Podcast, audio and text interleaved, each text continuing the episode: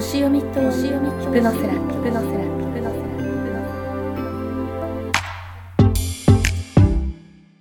もっと豊かに、もっと自分らしく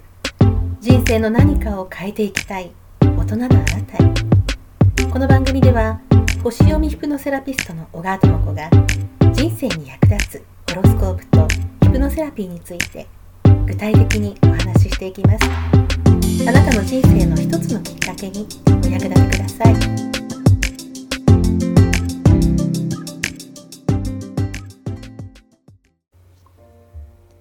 皆さんこんにちは。星読みヒプノセラピスト小川智子です。昨日の放送で私のちょっとモヤモヤしていた時期の話をさせていただいたんですけれども、そのモヤモヤを私がくぐり抜けたことの一つに西洋占星術があって、で前回の話で私の大きな人生の変換ポイント42歳ですとか、30歳ぐらいですねに大きな転換点があったことをお話ししたんですが、これは星を読むととてもよく分かったんですね。30歳頃には土星という星が来ました。42歳には天王星という星が来ました。30歳、42歳、この土星と天王星っていうのは、私だけではなくてどなたにも誰にもこの年齢になってくるとこれらの星が自分の生まれた星とある一定の角度をとってくるんですね。そうすると大きな人生の節目がやってくる。このことがホロスコープを学んで分かった時に、これだったのか、すごく納得して、でこういうことを多くの方が分かってると人生においてすごくプラスになるんじゃないか、そんな風に思い始めました。でもう一つですね、私が今ちょっと今日ちらっと思い始めてお話ししたいと思うのは、人生を成功に導くということなんですけれども、成功に導く、人生が成功する、成功していくっていうと、なんとなく私たちのなんですか、パッケージされたイメージみたいのが成功っていう言葉にあるんじゃないかと思うんですけれども、どうですか皆さん、あの人成功してるねとか言うとどういう感じですかね。大きな家に住んでるとか、広い土地を持っているとか、高級な車を所有しているですとか、身につけているものが良かったりですとか、あるいは成功している方でもね、身につけているものはあまり興味がないんだけれども、ある特定のものに非常に価値を置いて、いろいろ持ってるとか、その成功するっていうことイコール物を所有するっていうような感じがパッケージ化された印象としてないでしょうか、世間一般的にですね。でこれが西洋占星術でいうとヤギ座的なことなんですよ。ヤギ座っていう星座が表すその成功のイメージなんですね。で今ここの、ヤギ座というところに冥王星という星が入ってまして、でこれが実は大きな時代の変節を表してるんですね。で冥王星というのはだいたい248年か何かかけて太陽の周りを回るので、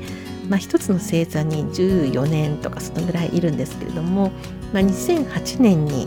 ヤギ座に冥王星が入ったんですが、冥王星というのは冥府の王ハデス、神話でいう冥府の王ハデスの表す星ですから、破壊と再生の星なんですね。壊すというのは闇雲に壊すというわけではなくて、新しく再生するために一回解体する、そういう役割を持った、非常に強いエネルギーを持った星で、これはね個人に関わるようなことではないです。遠いところから非常に大きなエネルギーを私たちにもたらしてくれてるんですが、個人の力でどうできるような星ではなくて、大きな時代の流れですとか大きな社会ですとかそういったことに関わってくる、時代を形作るような星の一つなんですけれども、これが今ヤギ座にある、ヤギ座の表す先ほど言ったような成功のイメージですね。それが今まではその成功する社会的な成功のイメージだったのが、それを冥王星が2008年にヤギ座に入ってからというものをどんどん解体してるわけなんですよ。コロナになってからさらに変わってきてる、感覚が変わってきてるんじゃないかと思うんですが、その成功するっていうイメージがそのヤギ座的なものではなくなってきてる。私が思うにはですね、私が思う成功っていうのはプロセス、何か最終的に成功して物を手に入れるっていうのではなくて、何か自分がバージョンアップしていったりですとか、自分の中に新しいものを取り入れて、また自分が一皮向けて大きくなっていく、そのプロセスそのものが、そのプロセスを手に入れることが人生を成功に導くことじゃないかななんてちょっとね思ってるんですね。で、私はまだスタートラインに立ったばかりのようなそんな感じなんですけれども、でもその成長していくプロセスを楽しみたいな、なんか成長していく自分を、一進一退はあってもね、スーッとは進みませんけれども、一進一退はあってもどこか客観的に見ながら前に進むプロセスを見ていきたいななんて思ってるんですけれども、そういうね気持ちになったのは、前回もお話ししたように西洋占星術で一個一個丹念に自分の星を見るだけじゃないんですよ。それを体感するんですね。自分のホロスコープを見て、自分の星を見て、その意味するところをよく自分の中で咀嚼して、もう体に落とし込んで、そうかそうだったのかで、私の中に確かにそういう要素があった、だからこういう出来事が起きたのか。それは決して悪いことばっかりではないですよ。いろんないいこともあって、それはこの方針出てるわ、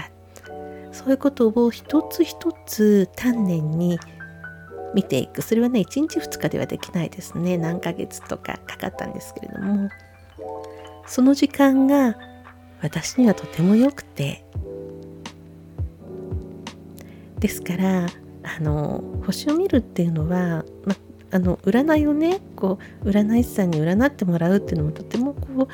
楽しいことですよね。楽しいことなんですが、それとはちょっとまた違ったホロスコープの見方として、一個一個丹念に自分の中に落とし込んでいく作業をするっていうのが、もし人生の中であったとしたら、それはその後の人生の大きな贈り物になるんじゃないか、成功への第一歩なんじゃないか、そんな風に思いました。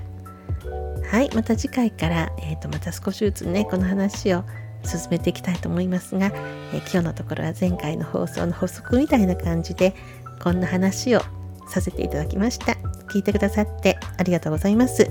また次の放送でお会いしましょう。お相手は小川智子でした。